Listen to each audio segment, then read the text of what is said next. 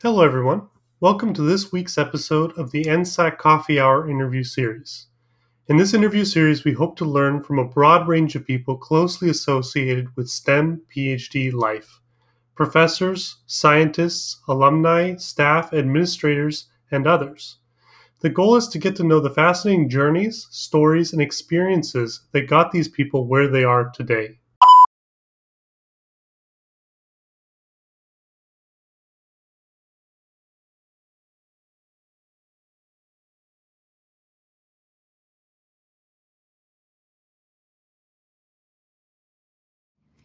Today, we're going to interview our dear Professor Steven Wereley. He is uh, an ME professor in Purdue University. Next, let's welcome KZ, the student of Professor Wereley, to introduce his dear professor. Welcome. So, good afternoon, everyone. Looks like it's perfect time. It's cool weather outside. Looks like a storm is brewing. Nice time to sipping for sipping coffee and getting to know our Professor Wereley. So, today's guest is a man who's known for his contributions to the world of microfluidics and micro-PIV. He's a husband, he's a father, he's an engineer. He loves biking, he runs marathons, he plays volleyball and soccer. He's the author of over 250, 250 research articles and books. He's an entrepreneur of two companies, and he bakes amazing Christmas cookies. So, for those who don't know him personally, he's that tall guy who you have seen around Birck always with biking gear and a gigantic mug of tea in his hand. right. Well, a long time ago, uh, when I had my first uh, daughter, uh, the, um, the, the doctor told my wife, "Yeah, better quit, better quit drinking coffee." And I was a big coffee drinker at the time, so. And, and that's like that's 17 years ago. So I've been drinking tea ever since. Oh, uh, I see. That that's why you're a lovely father. Yeah, I don't know about that. You just gave up your daughter's age. Yeah, a 17 year old doesn't mind that. Uh, if you're older though, then they then they mind it. Well, I don't know. okay, so yeah, what tell us the story about uh, behind this photo, Professor Wereley? Oh yeah, yeah, that was that, that was uh, I don't know if you guys have heard of this. Uh, so there's a zero G airplane that's flown by NASA, and they call it the Vomit Comet. It used to be uh, Comet used to be the model of the airplane, uh, and so they call it the Vomit Comet. Although they were this one was a 727, uh, and during grad school, one of my professors uh, at Northwestern, Seth Lichter, he told me about this zero G uh, plane and you know the cool fluid mechanics experiments you could do in zero G. And I thought, oh, I got to do that. And so 10 years later, I finally had uh, a, an excuse to do it. That pile of instrumentation that you see uh, on the floor is a actually is a, um, a device that we made at Birck. I know none of that is microfluidics, right? That's all hardware and uh, you know sampling uh, signal equipment but somewhere in there is a, uh, a tiny chip that has uh, a small hole uh, drilled in it, you know, uh, etched in it, something like 10 microns. And then there's a fern spore stuck in there, and then there's a couple of electrodes fabricated on the surface. And I think this was just after Birck opened. We built this at Birck, and uh, um, pretty simple fab process. Uh, but it was the idea was to test uh, how a fern spore, which is a single cellular seed essentially, to test how that fern spore knows which way is up. And so if it germinates in a particular direction, let's say in zero G, then that might indicate, and maybe it's the, the magnetic field or something, or you know, light, and it's not actually gravity. So the results were pretty inconclusive, but we did get to fly on the plane. And did you live up to the name? Uh no. They they so NASA being a government agency has all sorts of um, exceptions to the normal rules and they were allowed to prescribe uh, lots of good drugs that uh, that you know you, you normally couldn't get prescribed so they give you this cocktail of is it? Scopolamine. So scopolamine is a depressant, and it depresses your uh, your your inner ear, right? So it stops you from getting motion sick. But since it's a depressant, it also makes you go to sleep. So then they give you some amphetamines as well. and uh, what I got, uh, so in my case at least, it took longer for the amphetamines to wear off than the uh, depressant. So when I got off the flight, I was I was totally high. Uh, it was was kind of fun. Legally, legally Yeah. high. So you fly 40, you fly 40 of those uh, parabolas in a in a in a sortie in a particular uh, mission. And uh, you know, if you turned your head while you were pulling out, so you you know you have a period of zero g, and then you have a period of two g. And if you turn your head too much during the two g part, it sort of doubles the uh, the, the the the rate at which you get motion sick. So uh, I did have to, you know, I, I, I was on the edge a couple times. So, gotta be careful. Yeah, it sounds fun with all the cocktail that you got to drink. Yeah. Okay, so ladies and gentlemen, let's get to know Professor Wereley a little more, our tea-loving, gravity-defying professor. so tell us a little about your journey as a teacher, Professor. How long have you been teaching? Well, I think like most of us, I started in graduate school. Um, in uh, actually a very similar experience to yours, KZ. So, uh, fluid mechanics lab. Uh, and I was a total disaster the first semester.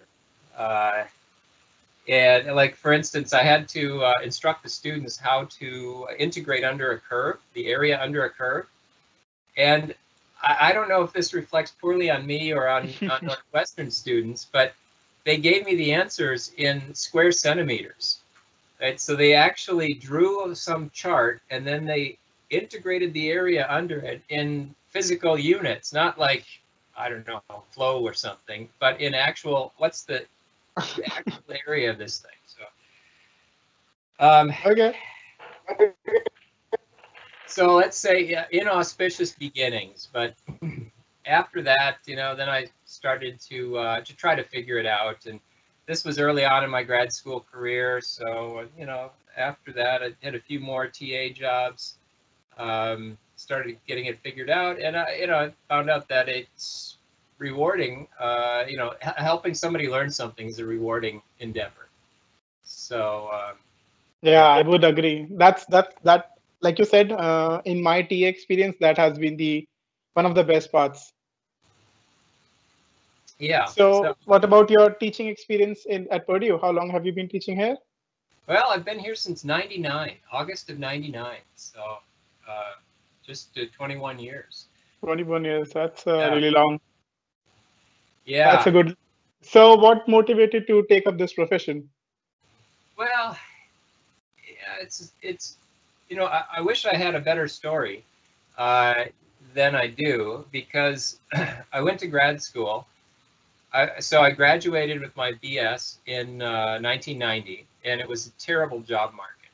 And I thought, oh, okay, well, we'll get a master's degree and see what happens. And uh, you know, maybe in two years the job market will be better. So I go to grad school and get the master's. I had a great project at Northwestern, and that sort of spun into a PhD project. And so I thought, all right, I'll do the PhD. And you know, I, I think grad school was the the best time, uh, best job I ever had was a grad student. Um, and uh, yeah, so I had a really exciting project and learned all kinds of stuff. And I thought, all right, yeah, I can do this for a living. Did a postdoc and then i went then i came here and i found out that you know the job of a professor is completely uh, orthogonal to uh, that of a grad student so you spend most of your time writing and uh, yeah, yeah um, editing other people's things like your papers casey um, so yes, please keep doing that. there's enough of the good parts left. Uh, it, it, I, I would still say it's the best job that I've ever had, uh, being a, uh, a professor. You know, Okay. Every, every semester, there's a whole bunch of new students coming around who are all excited to do new things, and um, yeah, it's a great job. Uh, So do do you have any idol idols in your mind, like some big scientists who you find really motivating? Hmm. I don't know. I mean, I would say again, you you you might you might guess this, but uh, I would say G.I. Taylor. So, and Joy, actually, Joy's on the line. Uh, Joy has been in class with me a couple of times and has seen a, an infinite succession of G.I. Taylor videos. So, for those of you who don't know, G.I. Taylor, um, Geoffrey Ingram Taylor, he was um, a UK um, uh, engineer, and he was, let's say, started his career just before World War One, and then oh, I don't know, it went up to the 70s probably, uh, and doing he just did all kinds of stuff, like all over the place. So he was a weatherman in World War One, and those planes that they had in World War One, right? They'd fly at a thousand feet, right in the middle of all the weather. So they really had to know the weather, and um, so he was a weatherman. I remember reading one of his papers from uh, just after World War One, in which he was testing anchors. So you know, like what what anchor shape would you would work best on a boat to keep it from drifting? And you know, lots of stuff like that. He did work with hot air balloons, and uh, anyhow, eventually ended up doing, I would say, more or less modern fluid mechanics, um, and some of the work that some of my graduate student research ended up in in an area that he worked in. So almost every time you hear Taylor, it's that Taylor, G.I. Taylor, except for the Taylor series. That's a different Taylor. I don't remember who that is. But Taylor has, has a hundred different things named after him, you know, vortices, numbers. Yeah. And I believe now that you say it, that it it reflects in your research and in your, I would say, career as well, because being in your lab, I know that how many different kind of kinds of projects we go through from literally working on neuron cells, on HIV, cancer, on uh, other, you know, bloodborne or waterborne diseases, to even working on beetles, the tiny little bugs. So right. yeah, we have got a very great, vast variety of exposure. So I guess that re- reflects on your career as well. yeah, I, I, I like the my in my impression or my interpretation of a faculty position is it's a license to do interesting research. You know, nobody tells a professor what he or she has to do. You you have to, in fact, maybe for that some people that's a hard thing, right? You have to find your the right direction. Um, but yeah, I mean, like you said, like I did the fern spore experiment. That was 2007, I think. Uh, you know, and then lots of other, you know, things like um, one of my students in 2010, he did a lot of fab stuff at uh, at Birck.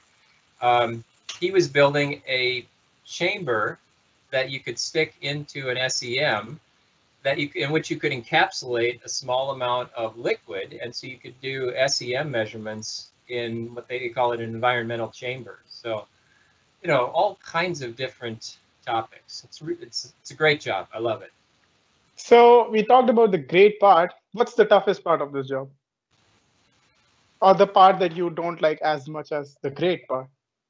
Yeah. Well, there's a whole lot of administration. Let's put it that way. Uh, you know, like it, it, it, there's a lot of important work that has to be done, and a lot of it has to be done by professors. Um, you know, like for instance, evaluating your colleagues. Uh, are they doing a good job or not? And that's how you know that's how you determine if an under or if a, if an assistant professor gets promoted. You know, the older professors evaluate that person's uh, work, and it's important. It has to be done, but it does involve lots of uh, long meetings, sitting in uh, darkened rooms. Uh, so not the funnest part. Okay. So is there one thing that you would like to tell a 20 year younger Steve to do differently? Basically, right before you were starting this job. Yeah. Yeah, I, I I'm sure there must be. Uh, I think I've successfully avoided many of the pitfalls. Uh, you know, there I guess there've been a few things like uh, be careful who you partner with. Uh, make sure that they are, um, um, I don't know, honorable. Make sure they, they have principles. Uh, you know, and there've been a few cases where I've uh, collaborated with people who were, uh, let's say, not the best partners. Let's put it that way. Let's be generous and put it that way. Um, yeah, quite diplomatic. Yeah, so I don't know. You know, I'm really happy with uh, with where I am and uh, how I got here. Um, so yeah, I don't know that I would say. I would just say be a little more concerned. Be a little more wary who you work with. Little more questioning Okay. who you work with. So Okay. Okay. So if not a teacher or an or even an engineer, what would you be? But the, in your childhood, in your school, you know, school life, did you indulge in art, music? no, I think I think like you, KZ, based on our conversations we've had in the past, I was always an engineer, uh, Okay. whether whether by profession or not. Uh, you know, taking things apart, uh, building different you know systems to do things around the house. You know, so unfortunately, and, and this is maybe a boring story, but uh, since high school, I had my eye set on uh, mechanical engineer, and the, the the only change in direction was, let's say, a fine correction from somebody who would be, uh, let's say, an industrial engineer or you know an, en- an engineer in industry, versus you know I ended up in academics. So Yeah. if I weren't doing this faculty job, I would probably be, uh, you know, working at some place like Hewlett Packard or, you know, s- IBM, someplace that has a, um, a- a- you know, a, a good research department, GE maybe, something like that. Because I do, I know the research is the funnest part, in my opinion. Uh, you know, when I sit down and talk to you and you're telling me about experiments that you've done, I'm like, okay, that's really cool. You know, let's try this, let's try that. And unfortunately, I don't get to do the actual trying uh, very much. well, you're most welcome. yeah, you know, I would, I would like to do more of that. Help me fix that microscope. right, we should do that. sure, that would be lovely. Yeah. Okay, so this is this next round, which I call getting to know Dr. Wereley, the rapid fire round. Professor Wereley, you have to answer as fast, as quickly as possible. Okay, Okay, whatever comes to your mind, the first. Okay. all right. Okay, your favorite holiday destination. Holiday, uh, skiing. Ski hill. Destination. Yeah, like uh, uh, ski hill. Let's say Breckenridge, Colorado. Okay, your favorite soccer club. Uh, Liverpool. Volleyball or soccer. Volleyball. Favorite beer. Uh, so Schneider's Weisse from Munich. Okay, I was Oktoberfest. Come on, it's October. yeah, but Schneider's Weisse. Schneider is uh, they're uh, uh, they are a Munich brewery and they make a really nice. But you're right. Oktoberfest is just over. Uh, just finished. Okay, uh, okay.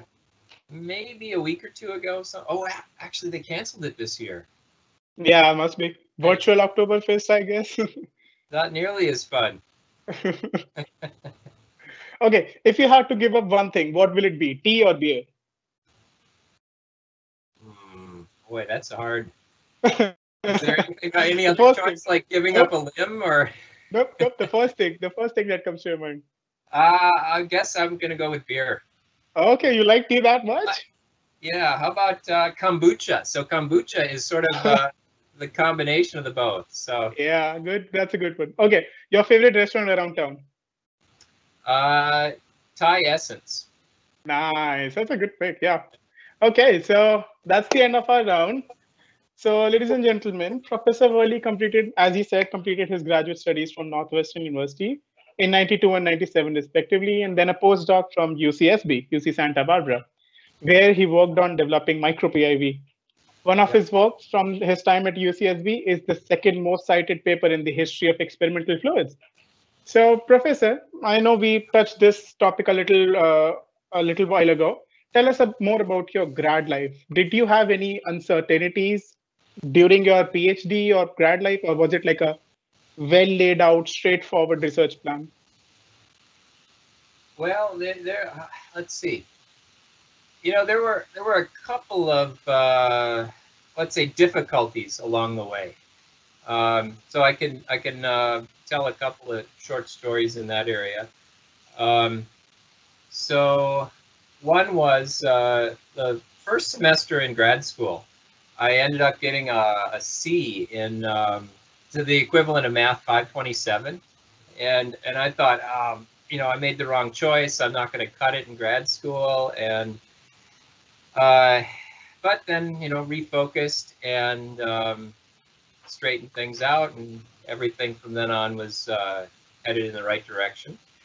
So a little bit of uncertainty right at the start, um, and then sort of right near the end, there was a let's say a personnel situation to be delicate where there was somebody in my lab who I didn't think was finishing on his merits, was getting uh, what let's say was worthy of uh, graduating and uh, with a PhD, and uh, ended up with a very disappointing uh, situation. So I would say a little bit disillusioned with the whole uh, PhD process. Uh, at right at the end uh, of my PhD.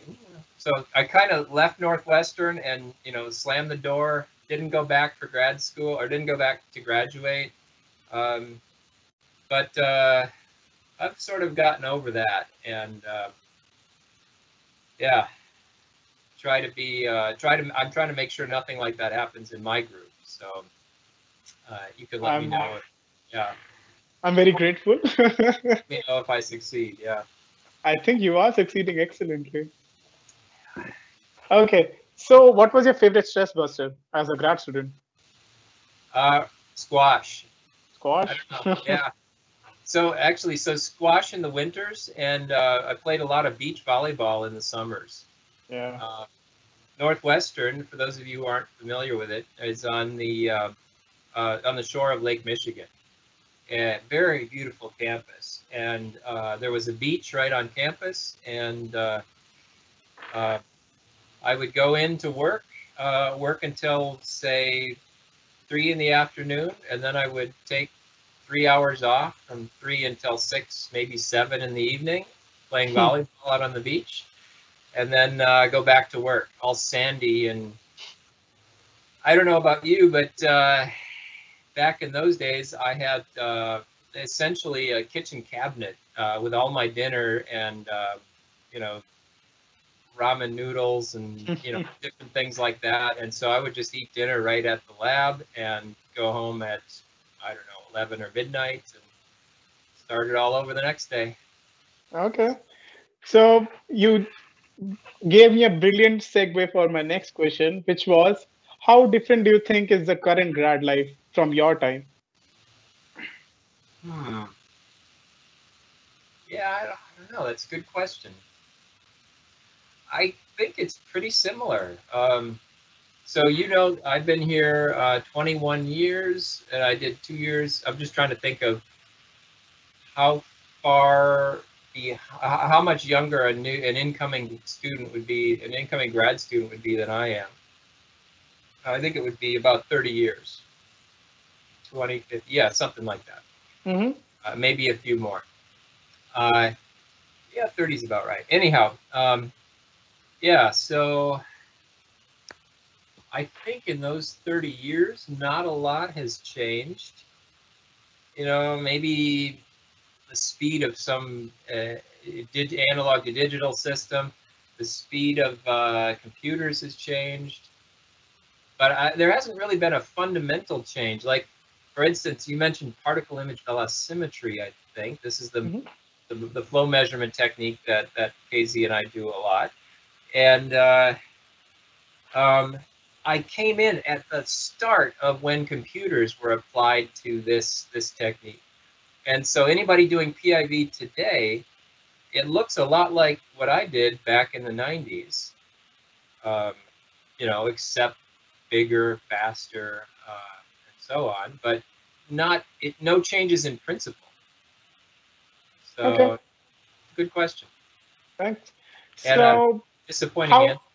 no, no, it's it's okay. I mean, it's pretty uh, it's pretty visual that um, tech has increased, tech has changed. We have better, faster, bigger gadgets or toys, let's say. But the fundamental research, fundamental research life is pretty much same. So it, it is rather reassuring, not Yeah. uh, sad that it's the same boat. We are in the same boat, or were in the same boat. Yeah, let me let me tell you one thing that, that should uh, that, that you might find interesting. So, Yeah. uh, do you remember a company called Mosaic? Yeah. I don't know if that rings a bell. They had made a web browser called Mozilla, Mhm. and that was that was the first time in 1992 or 91. I was in uh, the beginning of my PhD studies. Uh, actually, that was my master in the end of my master's years. That was when things like the World Wide Web and you know web browsers. That's when things like that became popular. So you know, like there are a, a number of things where I was sort of on the same, you know, just beyond the transition from some earlier generation. And so, you know, if you think about web browsers that you use now, okay, the graphics cards are better, but um, it's pretty much the same technology that was around in the 90s. So, Okay. So when you started your master's or your PhD, did you know what project or what you wanted to do, or how did you pick up your thesis project or yeah. the line of research? So in um, uh, high school, I was interested in um, uh, like sailing uh, boats and uh, airplanes and things that interact with the uh, you know our our atmosphere, and um, so that was my that so I, I I definitely had the blinders on. I was focused on fluid mechanics, and then I got to you know you, you do your bat you do your bachelor's and you're a generalist, uh, you know, and you get done with that, and maybe you've done a few projects or something where you specialized in done something that you actually chose to do. But uh, yeah, so went to grad school interested in fluid mechanics, and um, uh, I chose Northwestern, um, and I had I had three finalists on my list for grad schools: uh, Northwestern, the University of Illinois, and um, Notre Dame. And I'd sort of focused on those because they're all around Chicago. And my wife, who was my girlfriend at the time, she was at University of Chicago. And uh, in the end, I chose uh, Northwestern, which, if you guys, the relative rankings of those schools hasn't changed in the intervening 30 years. You know, maybe they've gone up or down a position or something, but so Northwestern is still like 10 positions behind Illinois, and it was back in those days. And so by the numbers, I think I made the wrong choice, but it was, you know, it was 30 minutes across town from uh, from my wife's uh, school. So chose Northwestern. There was maybe not a great choice because there was one professor doing fluid mechanics, experimental fluid mechanics at the time, and he had one project that needed a student. So uh, the way they do things at Northwestern then and still do them now is uh, incoming grads in mechanical engineering, incoming grad students are sort of put in a pool, and you do they have quarters there. So you do two quarters um, of uh, instruction, you know, just of classes um, on a fellowship before you have to choose an advisor. So then, you know, there were like four or five people who were interested in the one project, and this professor happened to choose me. Uh, so I was really glad uh, of that. Uh, but if he hadn't, I don't know, I might be, you know, well, probably would have finished with a master's if, if I hadn't got that project. Well, that's good. So you spoke about environmental engineering, more things that interact with the atmosphere, environment, things around us. So that yeah. is that brings me to something that we cannot miss while talking about Steve Wereley. Uh-oh. It's year 2020. It's a decade on from Deepwater Horizon oil oh, spill. Right. So, uh, for everyone who's listening, Professor Wereley was instrumental in answering key questions about the amount of oil flowing into the Gulf of Mexico. He was also awarded the US Geological Survey Director's Award in 2010 for his contributions. And so, Professor, what do you, how do you feel about that? Tell us a little about the incident. Yeah, that's uh, that is um, I would say an anomalous event in my uh, in my assessment of my career and others. Uh, yeah, it was. So let's see, 2010. So yeah, you're right. It's uh, it's the 10 year anniversary of that yeah. disaster. Um, so and this is one of this is one of the examples that makes the case of the a professor having basically a faculty position being a license to do the kind of research that you want to do. Um, so I had um, I had been, let's see, in 2006 and seven, um, I had co-written a book on PIV with uh, three German co-authors. So they worked for the German Aerospace Agency, so something like NASA in Germany, and the uh, and the, the book was called Particle Image Velocimetry then uh, what happened was in this oil spill, uh, the oil companies use remote control submarines in order to to do work when they're at a depth that's lower than humans can tolerate in the ocean. Um, which and and that you know the depth that we can tolerate, uh, let's say in a diving suit or something, is really limited. I don't know what it is, but it's like 100 meters or something. uh, below that, you have some problems. Maybe it's more than that. Anyhow, I don't know. But it's less. The distance that people can descend to is is is pretty pretty limited. And the Deepwater Horizon uh, oil spill was there was a broken pipe at the bottom of the ocean under about one mile of water. And okay, so they use remote control submarines uh, to attempt to you know, to do all sorts of operations under the water.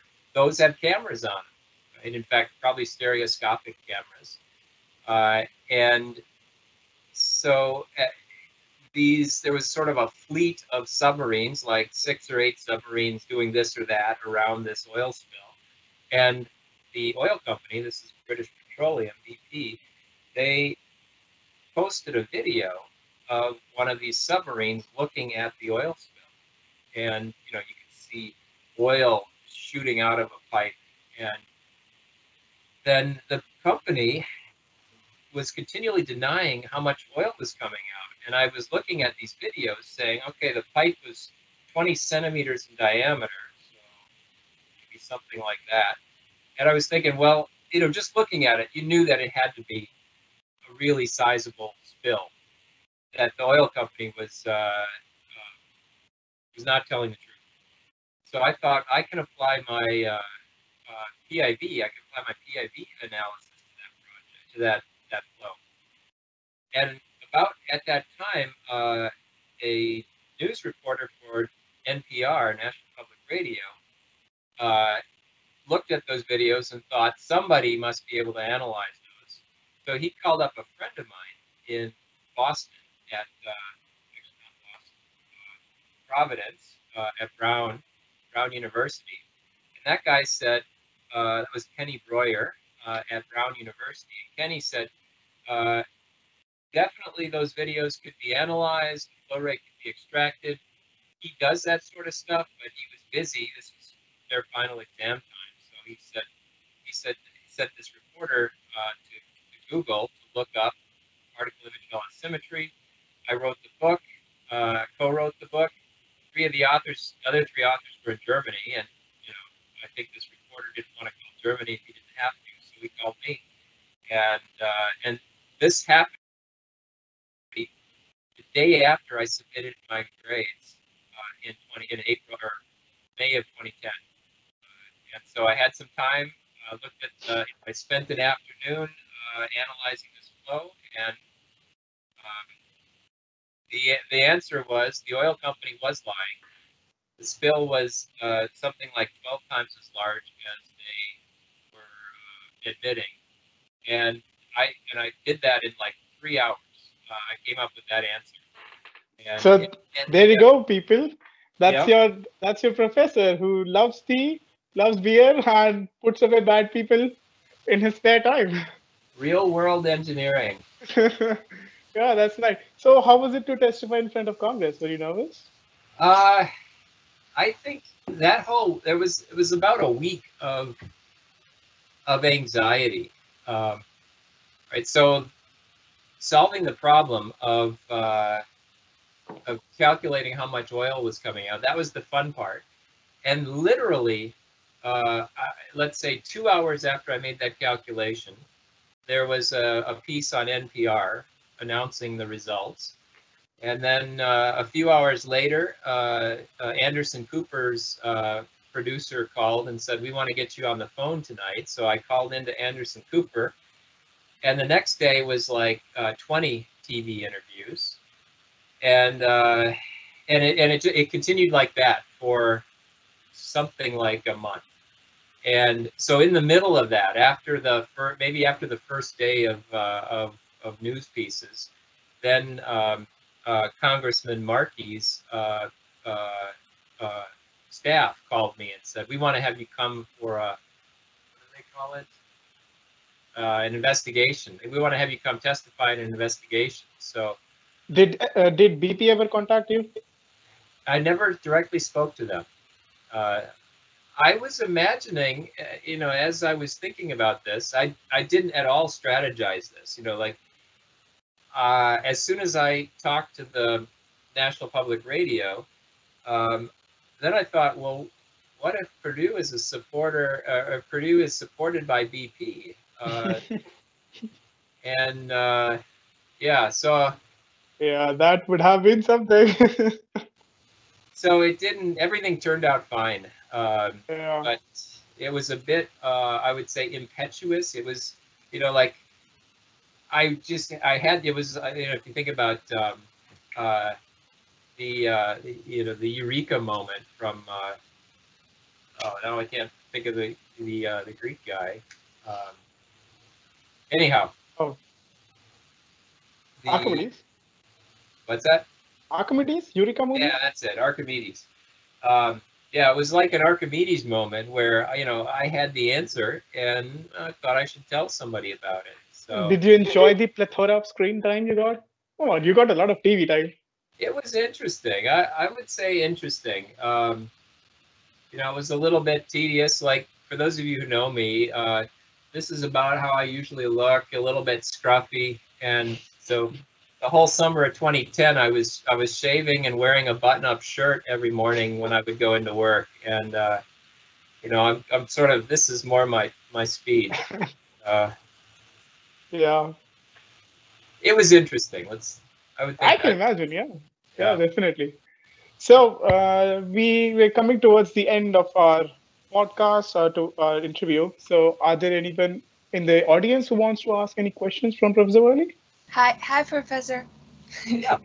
now, I, I'm just curious, like, what is the biggest difficulty you met during your career or your PhD life? Well, uh, maybe, uh, maybe I would say uh, family work balance, especially in the early years uh, when, when my kids were young. So, um, and this is especially hard for uh, for women in academics. But my my wife and I were on the same calendar. She's uh, she's actually a, a, professor of English. Who's uh, she's now associate dean of the Honors College at Purdue. Um, so we were sort of on the same uh, calendar, hired at into Purdue at the same year in with tenure track jobs. So she submitted her package uh, for promotion to associate professor, uh, and immediately we uh, decided to have a baby.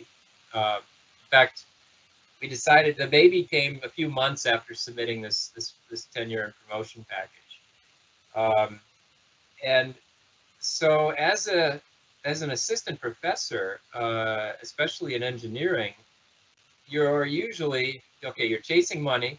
Then when you get money, then you're chasing grad students, right? You got to get good grad students. Once you get good grad students, then you got to get the research done. And okay, and the end of all of that, then you're going to you know research conferences. And so I was probably going to uh, one a month, I would guess, something like that. And so once a month, I was on uh, an airplane, you know, out of the office three, four, five days, something like that. And uh, and then the kids came along. So fortunately, I was promoted at that time. I was an associate professor, but then I dialed it way back to a couple of conferences a year, and that was it was really challenging. So especially you know because my wife is an academic as well. Um, you know, if you have a if you have a stay-at-home wife, uh, then you know a lot of the childcare duties can can go to that person. But um, with both of us being academics, it just wasn't possible. You know, we had to split it, and there are lots of uh, funny pictures of my kids growing up where I have a PhD thesis that I have to uh, review, and uh, there's a baby sleeping on me, or I'm sitting on an exercise ball bouncing the baby while I read something. Did the same thing for my wife, so that was probably the hardest thing is work-life balance. It's gotten easier uh, now that the kids are my kid, my daughters are uh, 14 and 17 now, so it's gotten quite a bit easier. I see. But I see those are kind of like complaints about having two people working in academia. What is the benefit? Yeah, so the, the benefit is uh, you have, if you're a professor, you know, you have a ton of work, but you can do it whenever you want. And so lots of times for me, this was five in the morning. Uh, when I had uh, young kids, I don't know why, but they seem to like to wake up early. Uh, and so Maybe they knew both of their parents are professors. yeah, so you know there was definitely uh, a lot of a, a lot of work done at five in the morning. Like one of the one of the parents would have to get up and take care of the kids, and you know then maybe I would have a research paper out uh, while I was uh, you know getting breakfast ready or something. So uh, yeah, you know you you have a lot of work, but you have the total the flexibility to do it whenever you need to. So that's the good part maybe the bad part is you never feel like you're off, right? If you are, uh, I don't know, uh, washing cars for a living or something, you know, some uh, some job where you leave the job and you go home, you know, you know when you're not working. And as a professor, just you know, you're you're never really done with your job. The boundaries just merge. Yeah, it's blurred. Yeah. especially now there's all this pandemic you know this is my office this is also uh you know this is also my laundry room so Okay. So there seems to be a question from the audience. Let me see. Oh, let me ask this question. This is fun. The question is, what one quality do you look for in a student before taking them in your group? hmm, hmm, wow. yeah Thank you for this question, audience. i should choose a quality that kz exhibits right Oh, wow. Uh, really? Yeah, I would say, you know, like I think the most important thing is curiosity. I know wanting to know why things work the way they do. Um, so I don't necessarily look for um, skills in a certain area, although you know sometimes I'll have a project in which you know if I could find somebody who had um, some microscopy skills, maybe it would make the training of that student easier. Um, but generally, you know, all students pick up their uh, their training on the job, uh, and so I generally look for somebody who is uh, who's curious. You know, like and, and typically, I'd like to recruit students uh, from classes that I teach. Right, so the students who come to my office and uh, a lot and ask me questions like, you know, why does this work? You know, how do I do this problem? Uh, and and have long discussions uh, about those sorts of things. Those are the students that I, I like to hire. So yeah, curiosity is curiosity, curiosity is a big thing in especially in our research field. So we are coming close to close to the end of our interview, Professor. Would you like to leave our listeners with some thoughts to inspire them to lead a life of curiosity and passion? Uh, you know, I would say focus on answering the why questions and don't, you know, everything else will fall in place. So there are lots of maybe short term uh, things that you have to do, but I think always keep focused on the, the why question like, why do you, you know, why does something do this? You can answer the why questions, then you, uh, you know, uh, then you're headed the right direction. At least as a professor, anyway. So yeah, brilliant words. Uh, thanks a lot for your time, Professor Wereley. Thanks, thanks, for your inspiring words. Happy to talk to you guys, uh, and I'll, I'll hopefully next year we'll all be passing each other in the hallways again.